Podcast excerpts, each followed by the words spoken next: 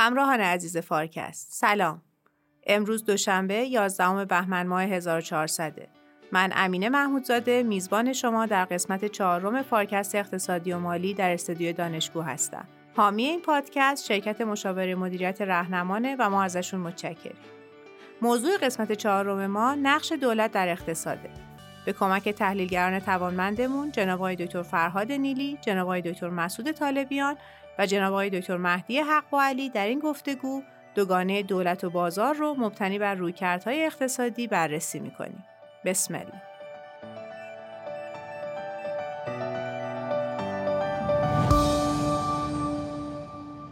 طرفدار دولتی یا طرفدار بازار؟ آیا واقعا دوگانه دولت یا بازار بر نظام حکمرانی کشورها یا اندیشه غالب افراد حاکمه؟ وقتی میگیم بازار از چی حرف می‌زنیم؟ وقتی میگیم دولت داریم به کی اشاره می‌کنیم؟ آیا حضور دولت ها برای چرخش چرخهای جامعه لازمه؟ دولت ها کجا مداخله می‌کنن؟ چرا؟ آیا همیشه مداخله دولت مضره؟ چی تعیین می‌کنه میزان مداخله دولت کمه یا زیاد؟ دولت بازیگر کیه؟ دولت بازیساز چه می‌کنه؟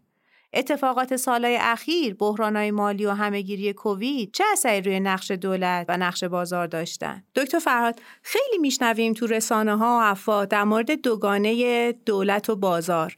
داریم راجع به دو قطب یا آهنربا صحبت می‌کنیم یا دو تا ماده ای که ترکیبشون با همدیگه تصویر جدیدی به ما میده؟ من ترجیح میدم توی در واقع دوگانه ای که شما مطرح کردین تعبیر ساحت رو استفاده کنم.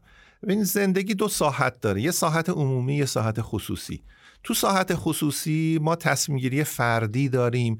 من تصمیم می‌گیرم چه لباسی بخرم تصمیم می‌گیرم چه غذایی بخورم تصمیم می‌گیرم کجا زندگی کنم تصمیم می‌گیرم سفر برم یا نرم تصمیم می‌گیرم که دارایی چه کار کنم درآمدمو چه کار کنم کجا کار کنم. این ساحت خصوصی زندگی است. یه ساحت عمومی زندگی داریم که من درش یک فرد یه شهروند منفعلم. من در واقع انقدر سهمم کمه که نمی‌توانم روی تصمیمات عمومی اثر بگذارم. من در مورد امنیت کشورم امنیت شهرم هوایی که استنشاق می‌کنم سیاست هایی که داره اجرا میشه و بر زندگی من اثر می‌گذاره در مورد ترافیک شهرم حتی خیابونه که توش دارم زندگی می‌کنم من نمی‌تونم تصمیم بگیرم. من اونجا تابعم. در ساحت خصوصی زندگی ما با بازار مواجهیم. ما میریم تو بازار از حق خودمون به عنوان مصرف کننده استفاده می‌کنیم و یه کالایی رو می‌خریم یه کالایی رو نمی‌خریم. بر اساس درآمدی که داریم اونجا ما در واقع تصمیم گیرنده ایم به اندازه سهمی که داریم تصمیم می‌گیریم که امروز میوه بخریم گوشت بخریم نون بخریم لباسمون رو چیکار کنیم سفر بریم ماشین بخریم بنزین بزنیم. هزاران تصمیم ما داریم در طی روز می‌گیریم. حتی وقتی که تصمیم نمی‌گیریم تصمیم گرفتیم که تصمیم نگیریم یعنی وارد بازار نشیم. بنابراین اونجا ما در ساحت خصوصی زندگی ما به عنوان یک شهروند مصرف کننده حق انتخاب داریم و بازار هرچی بزرگتر هرچی عمیقتر هرچی متنوعتر باشه به ما اجازه میده که از این حق خودمون بهتر استفاده کنیم. در ساحت عمومی من صرفا یه رأی دهندم.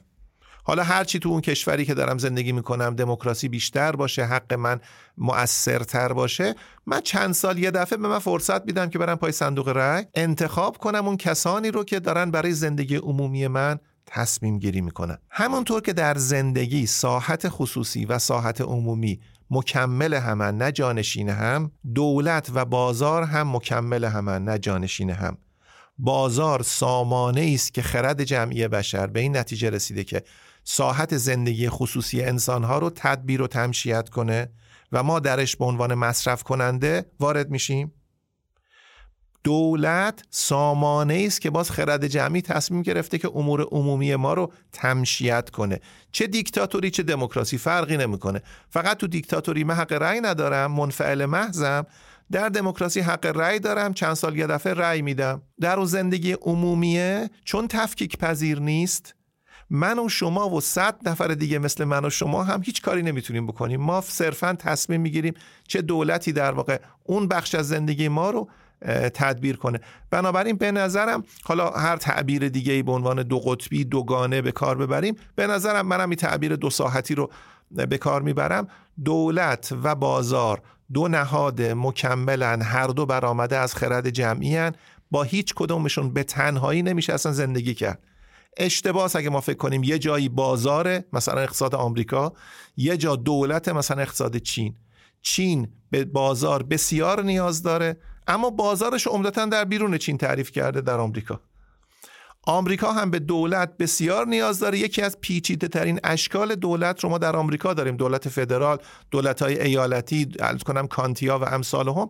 بنابراین در ما دارم دو سر طیف میگم ها. در دو سر طیف بقیه کشورهای وسطان مثل انگلیس فرانسه کشورهای اسکاندیناوی هر کدام به یه میزانی به این در واقع سهم دولت و سهم بازارشون تعریف میشه.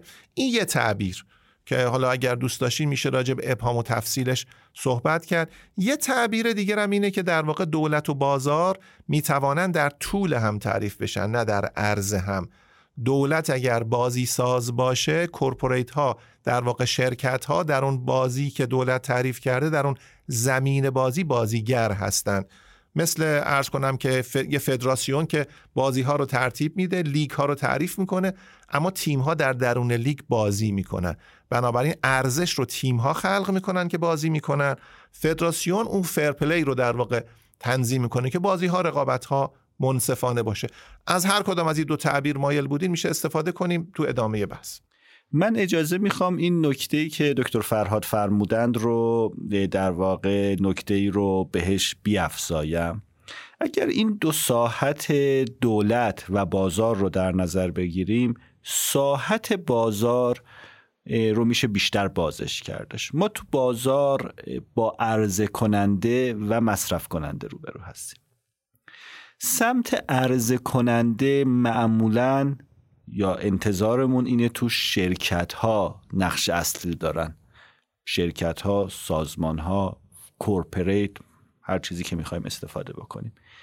این سمت رو ما با مصرف کننده ها روبرو هستیم. یا اجازه بدید به طور کلیتر من بگم جامعه. چون که جامعه شامل نیروی کاری که توسط corporate ها استفاده میشه شامل اون نیرو هم هستش. برای همین در واقع این باز کردن بازار ما با یک مثلث مواجه خواهیم شد که شامل دولت شرکت ها و جامعه هستش.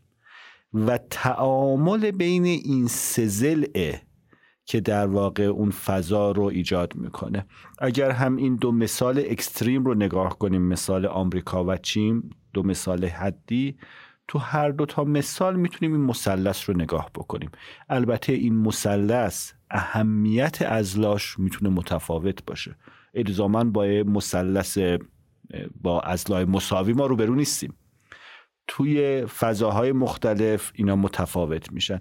ولی این چارچوب سزلی می‌تونه یه چارچوب مناسبی باشه که این بحث رو بتونیم روش بسازیم. ممنون که دوگانه منو کردین سگانه. اینکه سه این مثلث برای ادامه حیات به هم دیگه احتیاج دارن چه مصداقایی می‌تونه داشته باشه؟ من اول تشکر می‌کنم از مسعود جان که بحث رو بازش کرد. یعنی واقع زمین بازی بحث ما رو روشن کرد. پس ما داریم در مورد یه مثلثی صحبت می‌کنیم که این مثلث رأس داره و این سه رأس همینجور که گفتن تو کشورهای مختلف یا حتی در یک کشور در زمانهای مختلف به اقتضای زمان رؤوس این مثلث کشیده تر میشن یا به سمت داخل در واقع محدودتر میشن. بنابراین اصلا ما راجع به یه مثلث متساوی الازلا صحبت نمی کنیم ببینید در واقع بشر بگم این سه رأس قصهش چیه؟ این سه رأس رأس مربوط به انسان یا مصرف کنندش که قدیمی ترین رأسی است که روی کره زمین وجود داشته دیگه. درسته؟ هزاران سال مثلا حداقل دوازده هزار سال چارده هزار سال قدمت انسان به عنوان مصرف کننده. رأس دوم که بازاره شاید مثلا اونم قدمتش بیش از ده دوازده هزار سال باشه. از زمانی که انسان آموخت که بکارد و انباشت کند و تخصصی شد و یک کسی یه چیزی تولید می‌کرد یکی یه چیز دیگه تولید می‌کرد. بنابراین این دو رأس با هم کار می‌کردن. رأس سوم خیلی از اینا جدیدتره و حاصل خرد جمعی بشره که من احتیاج به رأس سوم هم دارم. صرف نظر کنیم از جاهایی که اون رأس سوم یعنی دولت خودش رو تحمیل کرد بر مردم. نه از یه جا به بعد مردم دیدن که احتیاج به این رأس سوم دارن. چگونه؟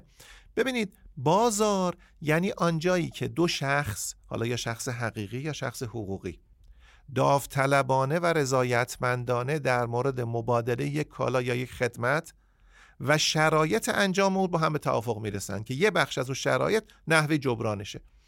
یه کسی یه پرتقالی میره می‌خره در ازاش میپذیره که باید انقدر پول بده.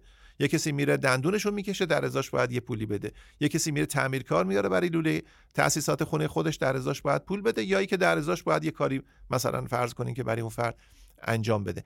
این مبادله داوطلبانه که هزاران سال در تاریخ بشر قدمت داره و هرچه گذشته بشر ازش راضی تر بوده به تعدیش معلوم شده یه جاهایی ایراد پیدا کرده و این ایراده رو خودش نمی‌تونه خودش ایرادش رو رفع کنه. یعنی در واقع مبادلات داوطلبانه و رضایتمندانه عرض کنندگان و متقاضیان در بازار اصطلاحا در مواردی دچار شکست میشه. بهش میگیم شکست بازار یا مارکت فیلیر. خود بازار نمی‌تونه اون شکستگیش رو در واقع جبران کنه. مثلا کجا؟ آها. ببینید مثلا فرض کنید که من تو خونم احتیاج به برق دارم بنابراین متقاضی برقم. شما هم احتیاج به برق دارین اصلا تمام مردم ما احتیاج دارن که خونهشون روشن باشه. بنابراین ما نیاز داریم یه نیروگاهی برای ما برق تولید بکنه. اون نیروگاه ارزانترین و در دسترس ترین سوختش زغال سنگه. برق می‌خواد تولید کنه دیگه. میره با زغال سنگ برق تولید می‌کنه. همه خونه ما هم روشن میشه. مصرف زغال سنگ باعث میشه که گاز دی اکسید کربن تولید میشه و بعد تمام شهر آلوده میشه. باران اسیدی میاد. همه کشت و زر و ارز کنم همه شهر دوچار آلودگی میشه. بابت اینکه من از اون برق خواستم چیز دیگه نخواستم. اونم برق رفته به ارزانترین شیوه برای من تولید کرده. اینجاست که اون افرادی که برق نمی‌خواستن یا برق می‌خواستن با این سطح از آلودگی نمی‌خواستن یا ای که می‌خواستن نمی‌دونستن ریشون رو خراب می‌کنه. بعد یه مدت فهمیدن. اینا مجبورن و هرچی به اون نیروگاه میرن مراجعه می‌کنن نیروگاه میگه شما از ما برق خواستی مبادله من با شما هم تولید برق عرضه برق شما هم برق از من می‌خری. شخص سالسی باید بیاد بگه آقا تولید برق با زغال سنگ به صلاح نیست. این مسلحت سنجی رو کی انجام میده؟ اونجایی که من میرم پای صندوق رای بهش رای میدم. باید بهش بگم من دولتی می‌خوام که به محیط زیست اهمیت بده. یا فرض بفرمایید که در موارد دیگه مثلا فرض کنین که پساب های صنعتی کارخونه داره تولید می‌کنه. کالایی که من خواستم ازش من ازش خواستم آلومینیوم تولید کنه. ازش خواستم فولاد تولید بکنه. اما تولید فولاد یه سری زباله صنعتی تولید می‌کنه. زباله‌ی صنعتی رو میریزه تو رودخونه. روستاهای پایین رودخونه در واقع همه آبی که داشتن از این آلوده میشه. من با یه کسی قرار گذاشتم که برای من آلومینیوم تولید بکنه. اما روستایی که نه آلومینیوم مصرف کرده نه تو مبادله ما مشارکت داشته از این متضرر میشه. پس اینجا میشه در واقع آثار خارجی یا آثار بیرونی. یکی از شعون موجه و مشروع تأسیس دولت در سرتاسر سر جهان کنترل آثار خارجی است. این نکته ای که دکتر فرهاد و دکتر محسود فرمودن رو میشه توی بازارهای دیگه و توی ساختارها و نهادهای دیگه هم مشاهده کرد. یه مثالش مثال کارکرد بازارهای بیمه است که آیا می‌تونن در قیاب یک شخص سالسی که بیاد یه ذره مدیریتشون کنه می‌تونن عمل کرده بدون نقصی داشته باشن یا نه؟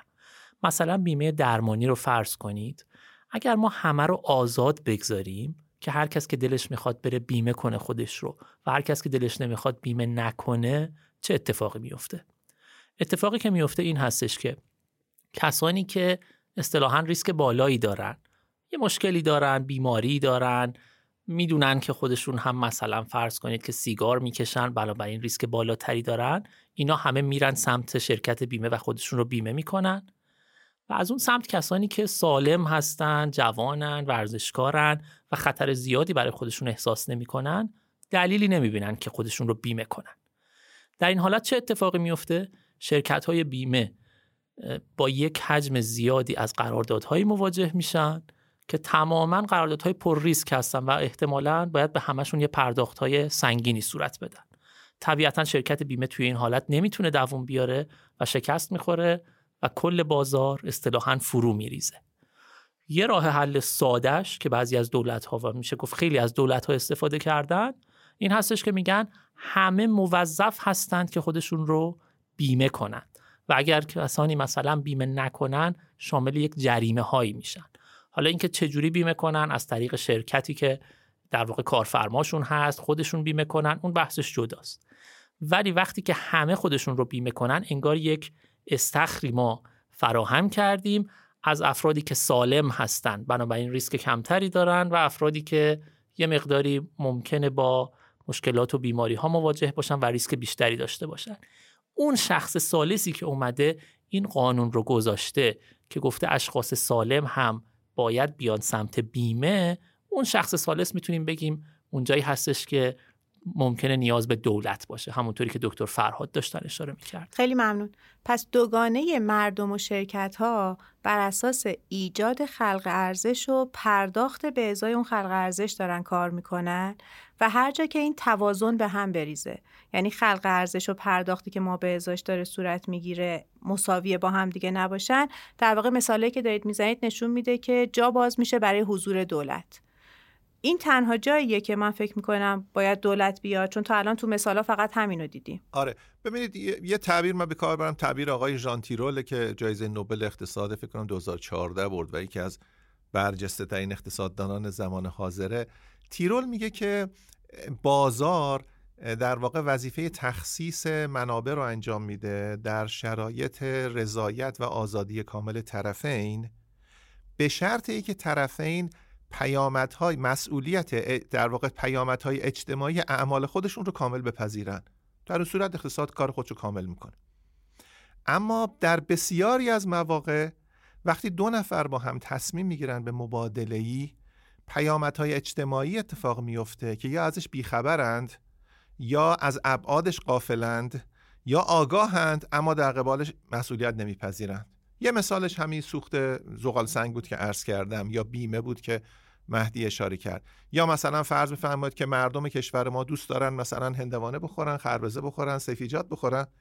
توجه ممکنه نداشته باشن که این چقدر از سفره های زی آب زیرزمینی ما رو اینا خشک می‌کنه به خاطری که ما سیفیجاتی داشته باشیم با این حجم و ابعاد مثلا بخوریم. بنابراین وقتی که من میرم هندوانه می‌خرم هندوانه فروش هم که به من هندوانه رو میده با فرض اینه که سفره های آب زیرزمینی به قیمت تقریبا مجانی در اختیارش هست. بنابراین من چقدر خوشحالم که دارم هندوانه ارزون می‌خرم. به این بازار در واقع دو رأس مثلث داره خوب کار می‌کنه. در قیاب رأس سوم رأس سوم باید بیا بگه شما اجازه ندارین چاه بزنید هر جا به هر عمقی. همه سفره های آب زیرزمینی رو بکشید بالا که هندوانه ارزان بخورید یا هندوانه خیلی ارز کنم که با کیفیت بالا بخوریم بزن یه مثال دیگه بزنم. اینجا در واقع اولیه من بود که دولت وارد میشه که شخص سالسی رو که از این متضرر میشه مثلا گفتم مردمی که از آلودگی هوا متضرر میشن نمایندگی بکنه. یه نمونه دیگه بزنیم مثال بزنم. فرض بفرمایید که دارو تولید میشه در کشور یا اصلا غذا اصلا دارو چرا بگیم؟ غذا تولید میشه. درسته؟ فرض کنید که غذا تولید میشه مثلا تن ماهی تولید میشه. بعد ما دوست داریم تن ماهی بخوریم. غذامون درسته؟ این تن ماهی مواد نگهدارنده بهش اضافه میشه که تن ماهی شش ماه یک سال بمونه. من از کجا مطمئن باشم این مواد نگهدارنده سرطانزا نیست؟ شیر تولید میشه ممکنه موادی بهش اضافه بشه. من از کجا مطمئن بشم که یه استانداردهای سلامت رو داره؟ دارو تولید میشه. من از کجا مطمئن بشم این دارو ساید افکتاش کنترل شده؟ یا انواع اقسام ارز کنم که موادی که تولید میشه من نه امکانش رو دارم من مصرف کننده تو رأس در واقع مصرف که راستی آزمایی بکنم ادعای تولید کننده رو. یا فرض بکنید من می‌خوام مثلا فرض کنید مبلمان خونم از چوب باشه اما این چوب به قیمت اینه که درختای جنگل بریده بشه و من اصلا نمی‌دونم که درختای جنگل که داره بریده میشه جایگزین میشه یا جایگزین نمیشه. بنابراین اون شخص سالسه اینجا میاد این نقش رو ایفا می‌کنه که من مصرف کننده تو یک رسم. از تولید کننده رأس دیگه داریم یه مبادله می‌کنیم. تو این مبادله خودمون آیا استانداردها رعایت شده یا نشده؟ بنابراین شخص سوم میاد بر مواد غذایی بر مواد دارویی بر پوشاک بر خودرو بر تمام اون چیزهایی که مستلزم یه استانداردی هست. هم استاندارد رو وضع می‌کنه هم بر رعایت استاندارد نظارت می‌کنه. بنابراین اینجا اون رأس سومه عملا هم در واقع همراه مبادله ما هست. حضورش رو باید ما احساس بکنیم. حضور او اطمینان بخش میده به من مصرف کننده که بخر خیالت راحت باشه. به تولید کننده پرهیز میده که حواست باشه. اگر آن چی قرار شده انجام بدی انجام ندی مجازات میشی. اینجا بنابراین اون رأس سوم دولت نیست تمام حاکمیته یعنی باید قانونگذار باشه.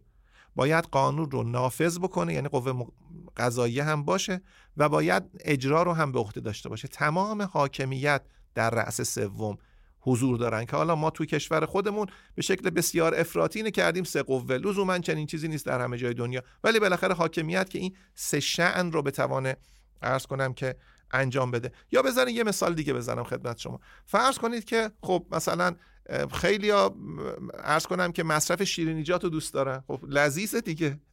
یا مواد چربی رو دوست دارن. همین چرب و شیرینی که گفته میشه رو دوست دارن. اما با مصرفی دارن به سلامت خودشون لطمه می‌زنن.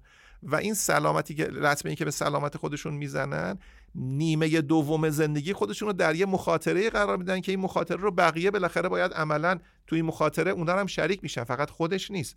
یا حتی اگرم خودش باشه داره به سلامت خودش لطمه می‌زنه ممکنه به عواقب این مسئله در واقع خیلی آگاه نباشه. یا ممکنه مصرف مواد مخدر داشته باشه مصرف دخانیات داشته باشه داره به سلامت خودش لطمه می‌زنه.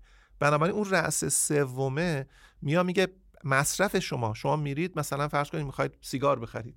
اون رأس سومه باید انقدر از طریق وضع مالیات قیمت سیگار رو ببره بالا که من اصطلاحا در واقع انگیزه پیدا کنم که سیگار نخرم. یا انگیزه پیدا کنم شکر زیاد مصرف نکنم یا انگیزه پیدا بکنم که مواد چربی زیاد مصرف نکنم. به نوعی به گونه ای داره مسلحت اندیشی می‌کنه.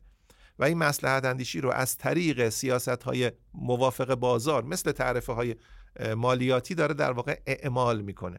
بنابراین اون رأس سومه تمام چرخه حیات من رو نگاه می‌کنه در حالی که من در 18 سالگی لزوما همه چرخه حیاتم رو نگاه نمی‌کنم. اون آموزش رو برای من ارزان می‌کنه شکر رو برای من گران می‌کنه. تا من انگیزه پیدا کنم وقتم رو بذارم صرف آموزش بکنم در حالی که شکر مثلا کمتر مصرف کنم. بنابراین منظور من اینه برگردم به همون اینا همه مصادیق و جمله است که از تیرول نقل کردم. که هر مبادله ای که ما انجام می‌دهیم ممکنه پیامدهای اجتماعی داشته باشه که ما باید اکانتبل باشیم در واقع حساب ده باشیم پاسخگو باشیم دو رأس مثلث در قبال او پیامدهای اجتماعی. رأس سوم مثلث ما رو واقف می‌کنه آگاه می‌کنه مسئول می‌کنه و پاسخگو می‌کنه در قبال پیامدهای اجتماعی اعمال خودمون. بذارین یه مثال دیگه بزنم. ببینید هر فردی که شاغله علل قاعده از طریق دیدن زندگی دیگران به برهی از زندگیش توجه می‌کنه به نام دوران بازنشستگی که شغل نداره درآمد هم نداره اما مصرف داره.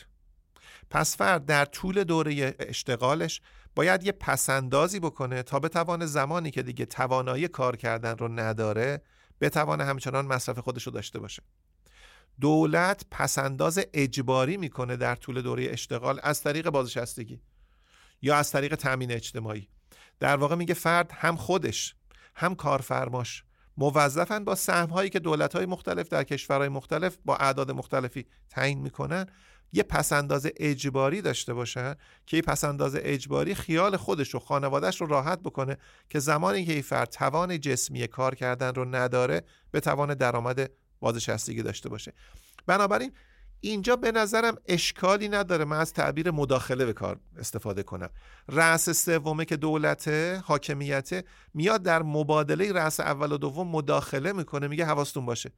اگه در این قرارداد کار میبندین با هم کارفرما و کارگر. فکر دوران بازنشستگی کارگرم باید بکنی.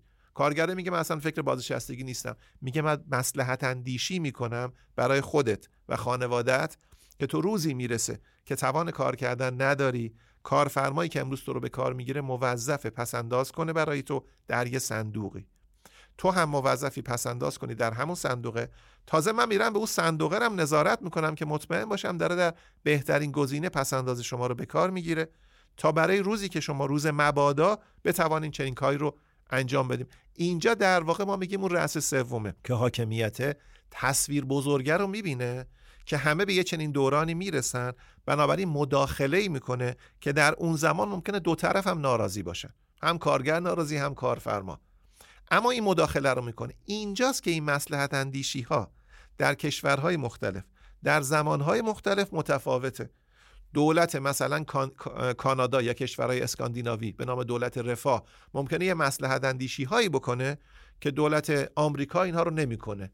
یا ممکنه دولت چین شیوه‌ی دیگه می‌کنه. وقتی وارد مصداقش میشیم واقعا به تعداد کشورهای مختلف اغراقه ولی انقدر تنوع practice انقدر تنوع در واقع عمل داریم که کشورها رو از هم متمایز می‌کنه. اما شأن مصلحت اندیشی شأن استاندارد گذاشتن شأن پاسخگو کردن مردم و corporate ها شرکت ها در قبال پیامدهای اجتماعی مبادلات خودشون مش... یک شعن بسیار مشروع برای وجود دولت در همه کشورها. هیچ اقتصادی وجود نداره که بتوانه بدون حضور دولت حتی یک روز به شب بگذرانه.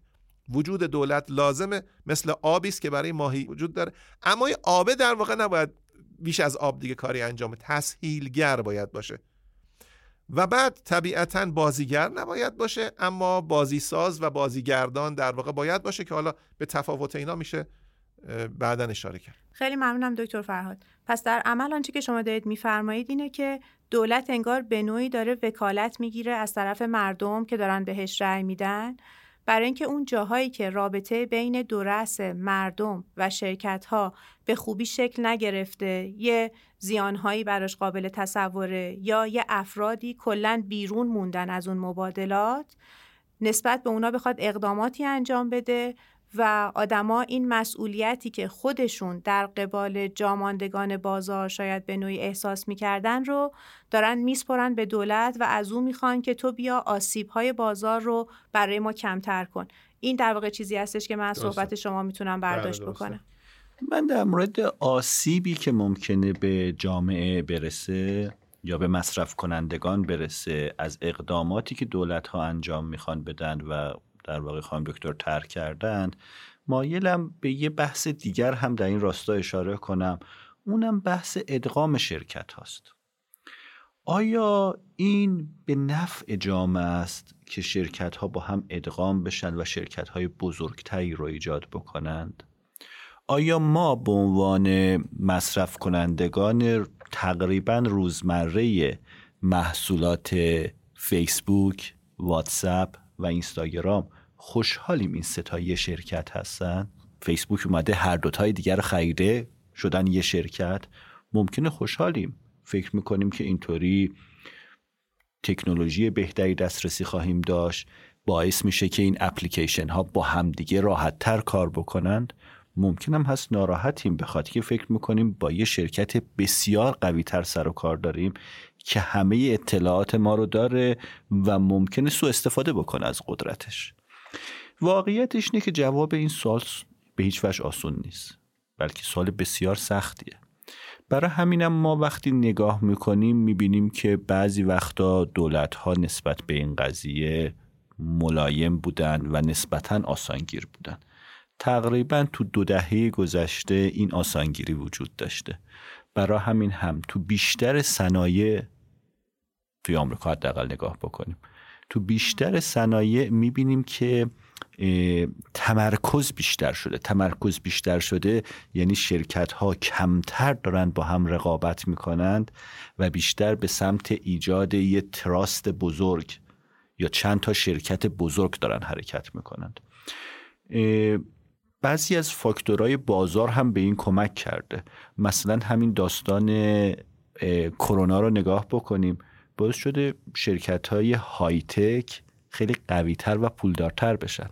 من آماری که دارم اینجا این هستش که پنج تا شرکت بزرگ آمریکا پنج تا شرکت در واقع تک, تک, تک فرمای آمریکا اینا در واقع تو این مدت تقریبا دو تریلیون دلار ارزششون افزایش پیدا کرده. خب این بزرگتر شدنه این پولدار شدنه بهشون بیشتر هم این قدرت رو داده که برن بقیه رو بخرن و مال خودشون بکنن. حالا ما هر چقدر با این بیشتر روبرو هستیم که این شرکت ها این امکان بزرگ شدن رو دارند از اون ورم ممکنه خیلی ها رو بترسونه و فکر بکنه که باید با این مقابله بشه تا آسیبی به جامعه وارد نکنند. حتی در مورد بانک ها هم یه زمانی توی آمریکا این بحث در گرفته بود دیگه. که آیا بانک ها رو باید بشکنیم از یه حدی نذاریم بزرگتر بشن یا اینکه نه اجازه بدیم همینطوری با همین سیستم ادامه بدن؟ بحثی بود که توی در واقع بحث سیاسی آمریکا هم کشیده شده بود. این قصه که در مورد بانک ها هم مهدی فرمودی ببین در واقع این جالبه یعنی این جریان این که چون که جواب سوال خیلی واضح نیست انگار ما با یه موجهایی روبرو هستیم. همین مثال فیسبوک اینستاگرام و واتساپ تایید شد و این ستا الان یه شرکتن. ولی توی چند هفته اخیر یا چند ماه اخیر باید بگم دوباره یه صحبت هایی هست که شاید نه. اینا باید نمی‌تونن یه شرکت باشن. البته در واقع جوانب مختلفش رو ببینیم. یه نکته که وجود داره بعضی ها این استدلال رو دارند که وقتی این شرکت ها خیلی بزرگ میشند اتفاقا باعث میشه این شرکت های خیلی بزرگ شروع کنن با هم رقابت کردن. در صورتی که وقتی شما با شرکت های کوچیکتری روبرو بودی انگار اینا این در واقع وقتی بزرگ شدن رقیب هم شدن. انگار یه صحنه پا... یه... یه صفحه پازل داری چند تا خونه یکی شدند. خب این باعث شده با, با خونه های بیشتری همسایه بشه و رقابت بکنه. مثال بزنم الان تو بحث online advertising کیا خیلی بزرگن؟ می‌تونیم حدس بزنیم. گوگل خیلی بزرگه. بعد از اون چی؟ همین شرکت متا که در واقع ناشی از ادغام فیسبوک و اینستاگرام و واتساپ بوده. سومی کیه؟ آمازونه. می‌بینی؟ یعنی ادغام شدنه باعث شده حالا این قولا اتفاقا شروع کنن با هم رقابت کردن توی فضاها قرار گرفتن. ولی ممکنم هست اتفاقا ادغام شدن و بزرگ شدن علیه رقابت نباشه به نفع رقابت باشه. ولی واقعیتش اینه که این سوالا سوالای سختیه و احتمالا یه سری مقالات و تزهای دکترای خوب می‌تونه روشون تمرکز پیدا کنه. اون چیزی که ما از سمت در عمل می‌بینیم اینه که انگار دولت خیلی هم مطمئن نیست چه کار باید بکنه. دکتر مسعود تو صحبتشون به موجهایی اشاره کردن که به نظر می‌رسه شدت و نحوه دخالت دولت در بازه های زمانی مختلف توی کشورهای متفاوت یه تغییراتی داشته. می‌تونم به خواهش کنم که این موجها رو بیشتر برای ما توضیح بدین؟ بله حتما. ببینید من اگه اجازه بدین مثلا این چند دهه اخیر رو یه کمی بذاریم زیر ذره بین. بعد از جنگ جهانی دوم به نظر می‌رسه که آمریکا به عنوان پیشقراول در واقع سرمایه داری بیشترین تأکید رو در اقتصاد آمریکا همین کورپوریت ها گرفتن. جایی که ارزش برای مردم خلق کنه. جایی که مظهر انتخاب مردم باشه و دولت یه دولت حداقلی باشه دولتی که در واقع زیرساخت فراهم کنه تنظیمگر باشه مراقب عدم شکلگیری انحصارات باشه. همین آثار بیرونی مثل محیط زیست و اینایی که اشاره کردیم رو در واقع انجام بده. بقیه دولت ها با فاصله از آمریکایی نقش رو ایفا می‌کردن. به عنوان مثال فرانسه همیشه سمت چپ در واقع رو نمایندگی می‌کرد که سعی کنه دولت های مقتدری باشن که آزادی کمتری به کورپوریت ها بدن. حتی ژاپن که یه دولت سرمایه داری بود تو ژاپن در واقع سعی می‌کردن که به تعبیر خودشان قهرمان های ملی انتخاب بکنن و سعی کنن شرکت های بزرگی رو ایجاد بکنن که این شرکت ها ژاپن رو در بیرون خوب نمایندگی کنن. یعنی وزارتخانه ژاپن داشت فکر کنم هنوزم داشته باشه که این در واقع انتخاب کنه شرکت هایی که می‌توانند نه تنها منافع و ارزش های اقتصادی رو ایجاد کنند بلکه فرهنگ و هویت ژاپن رو هم بتونن در بیرون مرزها نمایندگی بکنن. بنابراین کشورهای مختلف همین رو متفاوت با هم پیش بردن. اونجایی که به نظرم مداخله دولت خیلی شکل گرفت حتی قبل از جنگ جهانی رکود بزرگ آمریکا بود. در واقع در رکود بزرگ دهه سی آمریکا دولت آمریکا به عنوان بزرگترین بازیگر وارد اقتصاد شد. چون رکود بزرگ عمدتا ناشی از این بود که تقاضا افتاده بود توی اقتصاد آمریکا. بنابراین دولت آمریکا شد بزرگترین متقاضی. تمام پروژه های زیرساختی خیلی از بزرگراهای فعلی آمریکا مال اون زمانه. یعنی دولت شد کارفرمای بزرگ سفارش داد بزرگراه ساختن. هم اشتغال ایجاد کرد هم درآمد ایجاد کرد هم بدهی ایجاد کرد. بنابراین بدهی بزرگی ایجاد شد اما در ازاش اقتصاد آمریکا توانست از رکود دهه سی بیاد بیرون. جالبه به شما بگم تقریبا معاصر با دهه 20 شمسی ماست که شرکت های دولتی هم در ایران تو زمان پهلوی اول تأسیس شدن. که حالا میشه به اون سابقه بعدا اشاره بکنیم. خیلی از چیزی که ما الان تو اقتصاد ایران می‌بینیم میراث در واقع اون دوره است که در وزارت اقتصاد آن زمان وزارت دارایی آن زمان ایران درست شد. اما بعد از آمریکا عقب نشست. یعنی زمانی که ریکاور شد احیا شد اقتصاد آمریکا آمریکا عقب نشست. تا دوباره رکود تورمی دهه هفتاد. رکود تورمی دهه هفتاد اقتصاد آمریکا را به عنوان بزرگترین اقتصاد صنعتی که از گران شدن قیمت انرژی لطمه دیده بود وادار کرد یا ترغیب کرد که یک سیاست صنعتی خیلی تهاجمی رو در پیش بگیره. منظور از سیاست صنعتی یعنی سیاستی که درش سیاست گذار صنعت مرجح فناوری مرجح حتی شرکت مرجح رو انتخاب می‌کنه. میگه به این بده به این نده. به اون بده به این نده. کاملا به شکل استثوابی و صلاح دیدی وارد چینش اقتصاد میشه. و اینو آمریکا تو دهه هفتاد انجام داد به خاطر شوک بزرگ نفتی که اتفاق افتاده بود. از دهه هشتاد به بعد انگار یه موجی غرب رو در نوردید. زمانی که مارگارت تاچر تو انگلستان نخست وزیر رونالد ریگان در آمریکا رئیس جمهور موج مقررات زدایی موج آزادسازی و موج خصوصی سازی تمام اروپای غربی و آمریکا رو در بر می‌گیره. بنابراین این زمان زمان در واقع دولت های حد است. همزمان است نه به تصادف بلکه بر اساس در واقع چینش اقتصاد. همزمان است با جهان جهانی شدن موج globalization بنابراین این سیاست سیاست یه نوع رفرم بخش دولتی است که در این رفرم هم تجارت بین الملل ازش منتفع میشه هم اقتصاد داخلی ازش منتفع میشه خیالش از شوک انرژی هم تقریبا راحت شده.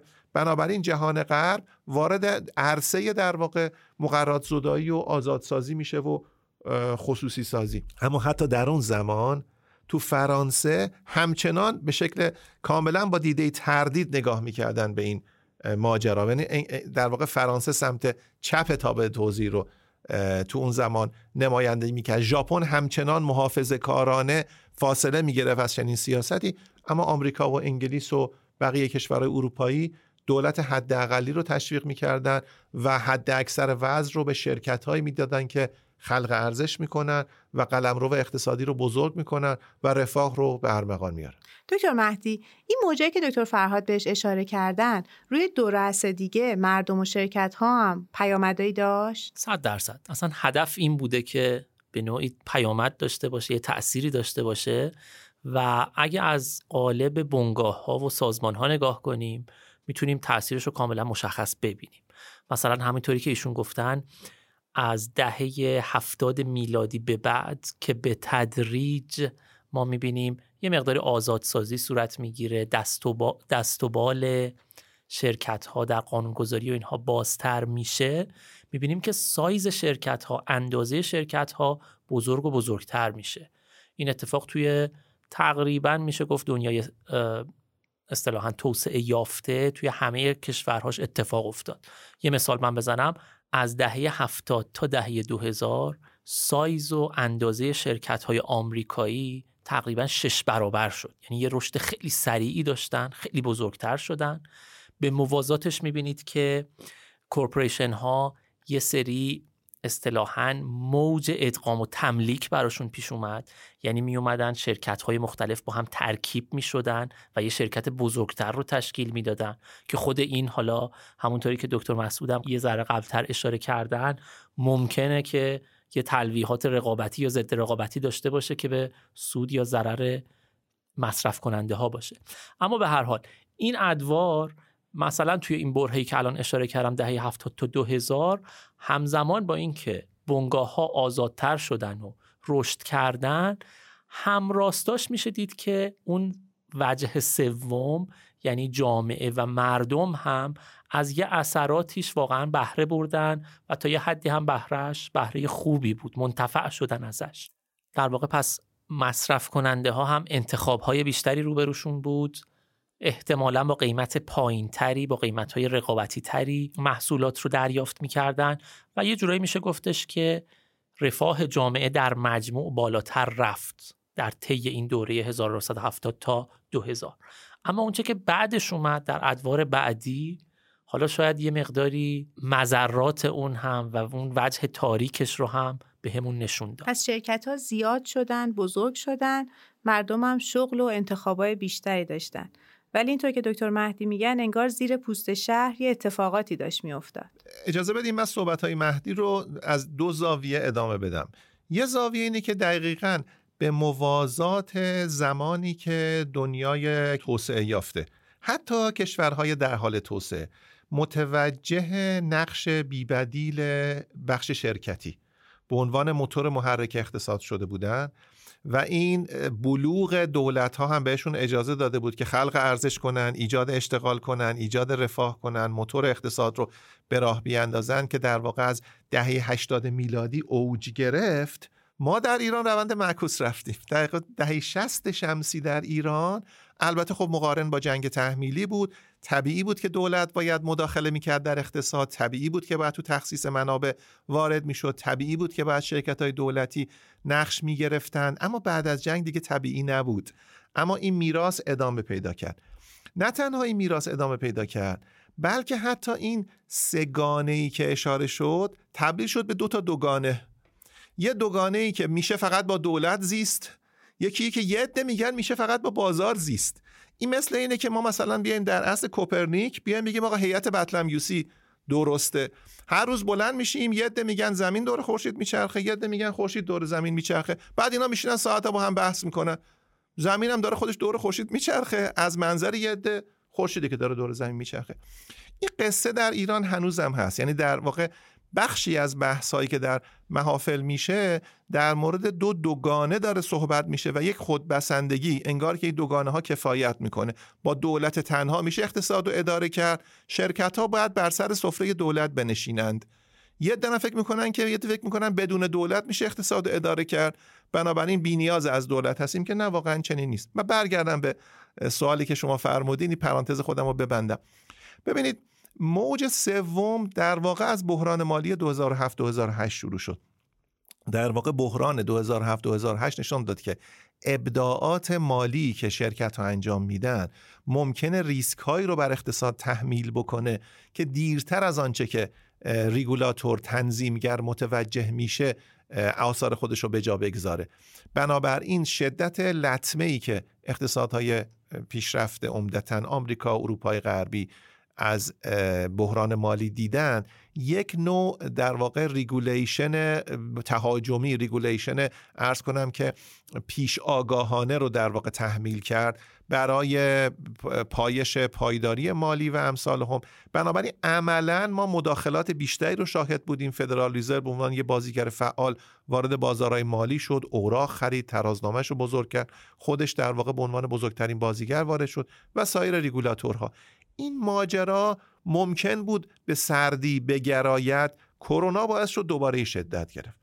در واقع کرونا اتفاقی که در دوران کرونا افتادی بود که زنجیره های ارزش جهانی که منوفکچرینگ رو صنایع کارخانه رو عملا منتقل کرده بود با آسیای شرقی با موج کرونا نشون داد وابستگی شدید قفسه های فروشگاه ها در آمریکا و اروپا و کانادا رو به تولید کنندگان کارخونه تولید کنندگان مواد اولیه و مواد واسطه در آسیای شرقی. فراتر از بحث زنجیرهای ارزش بحث سلامت انسان ها مهم بود. ببینید الزام مردم به واکسیناسیون الزام مردم به استفاده از ماسک الزام مردم به فاصله گذاری اجتماعی ناگزیر دولت مداخله رو ایجاب می‌کنه. بنابراین افزایش تقاضای مردم برای که یک کسی بیاد مراقب سلامت ما باشه یک کسی بیاد بچه های ما که دارن میرن مدرسه ما رو مطمئن کنه که همه واکسن زدن دارن میان مدرسه. یک کسی بیاد همه رو مجبور کنه که واکسن بزنن. بنابراین طبیعتا یک دولت مداخله رو میطلبید. قصه زنجیره های ارزش که سر جای خودش. زنجیره های ارزش به نظر بزن یه مورد خاصش رو مثال بزنم برای شما بحث نیمه هادی ها ببینید نیمه هادی ها عمدتا داره در چین تولید میشه و بخشیش داره در تایوان تولید میشه. تمام صنایع پیچیده در جهان وابسته به تولید نیمه هادی ها هستن. و این نیمه هادی ها داره از جایی میاد که هیچ بدیل و جایگزینی در واقع براش وجود نداره. به نظر می‌رسه یک هشداری به همه کشورهای صنعتی داده شد که شما باید در نیمه هادی ها یا خودکفا بشید یا بگونه خودتون بتوانید مطمئن بشین که نیمه هادی ها به دستتون می‌رسه. من به چند تا برنامه اگه اجازه بدین اشاره بکنم. مثلا اتحادیه اروپا 160 میلیارد یورو الان یه بسته احیای کرونا تنظیم کرده که درش حمایت از فناوری های دیجیتال بخش مهمش رو تشکیل میده. مکرون برنامه فرانسه 2030 2030 رو اعلام کرده که در اونجا در واقع ده حوزه صنعتی رو مشخص کرده که باید بهش دولت ازش باید پشتیبانی بکنه.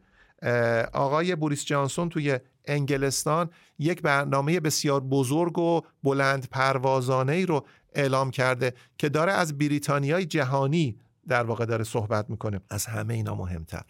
یا از همه اینا بزرگتر در کاخ سفیدی که دهه ها سیاست صنعتی یک تابو بود الان داره راجع به سیاست صنعتی صحبت میشه. دقیقا که از چه صنعتی از چه فناوری از چه منطقه‌ای باید حمایت بشه. و جالب این برنامه‌ای که به عنوان بیلد بک بتر اعلام شده گفته میشه که جز معدود مواردی است که جمهوری خواهان و دموکرات‌ها درش توافق دارن.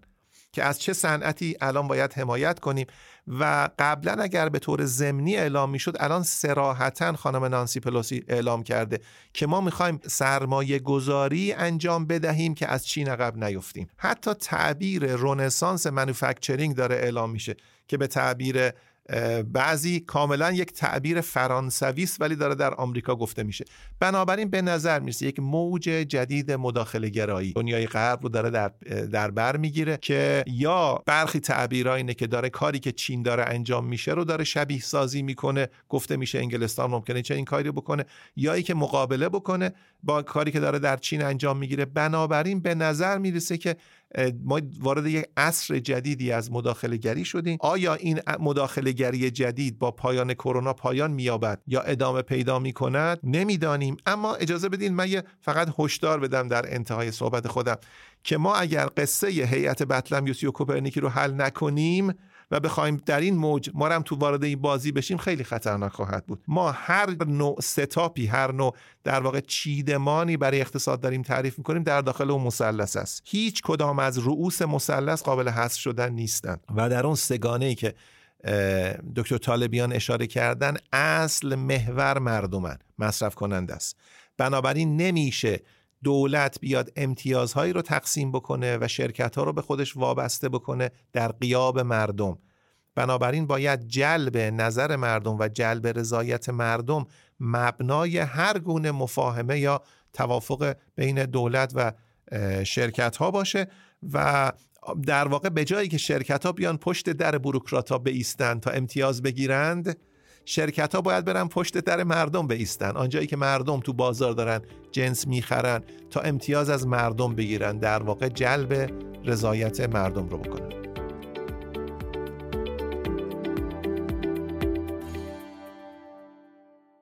اشخاص در مواجهه با دنیای بیرون دو ساحت دارند. اول ساحت خصوصی که حاصل انتخابای فردی اونا روی خرید و سرمایه گذاری و کار کردنه. انتخابی می‌کنن، هزینهش رو میدن و منفعتش رو دریافت می‌کنن. دوم ساحت عمومی که مواجهه اونا با پدیدهایی که رو زندگیشون اثر می‌ذاره اما کمتر حاصل تصمیم مستقیم اوناست. دسترسی به قانون، امنیت، آموزش، بهداشت و درمان، تامین اجتماعی، زیرساختا و حتی استانداردا. این موارد که بهشون میگیم کالای عمومی رو شخص نمی‌تونه به تنهایی ایجاد کنه یا بهبود بده. اما بهشون احتیاج داره. حالا چه شخص حقیقی باشه؟ مثلا عضو یه خانواده و چه شخص حقوقی؟ مثل شرکتی که می‌خواد تولید کنه.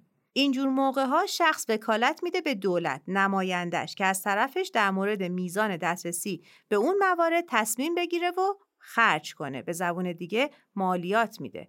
انتظار میره این نماینده بتونه ترتیباتی رو فراهم کنه که سه کار قانونگذاری، اجرا و مراقبت بر اجرای قانون محقق بشن. خب پس فرد در ساحت خصوصی برای شرکت ها کار می‌کنه و محصولشون رو می‌خره. فرد و شرکت به دولت رأی و مالیات میدن که براشون در ساحت عمومی کالای عمومی تولید کنه. کالای عمومی که مکمل مواد اولیه و بقیه ورودی های شرکت برای تولید.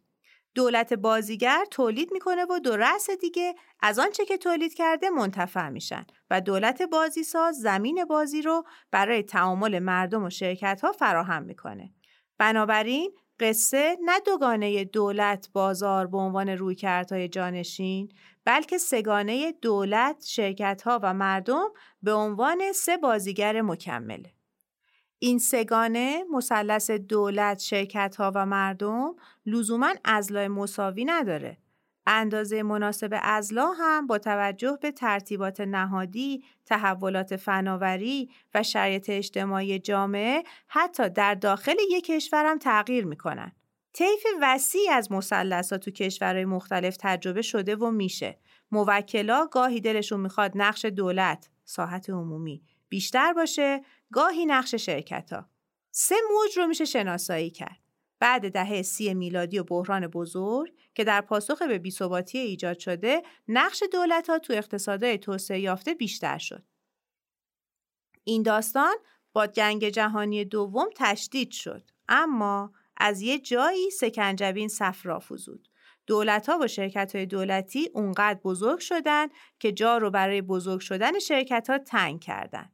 شرکت ها که قرار بود خلق ارزش کنن کوچیک موندن. بیکاری و تورم زیاد شد.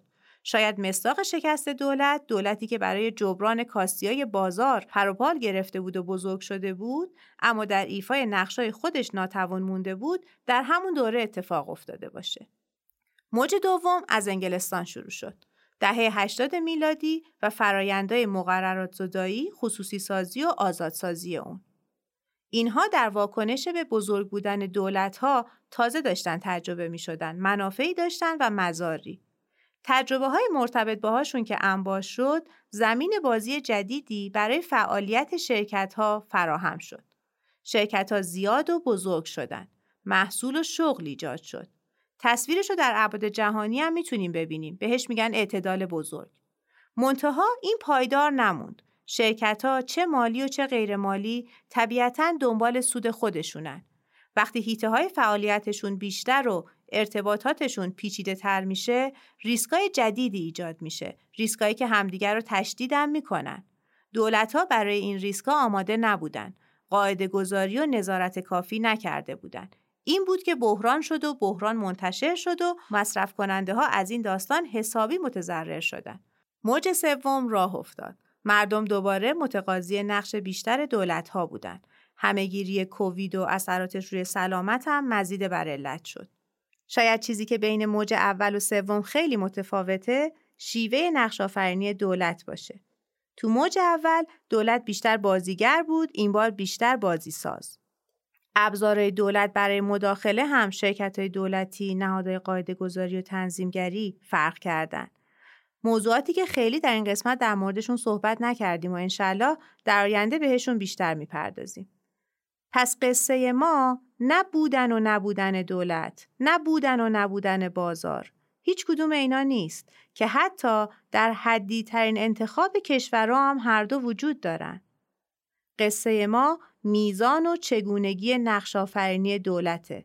موضوعی که هنوز روش اتفاق نظر وجود نداره. به تعبیر مولوی این سو کشان سوی خوشان وان سو کشان با ناخوشان یا بگذرد یا بشکند کشتی در این گرداب ها.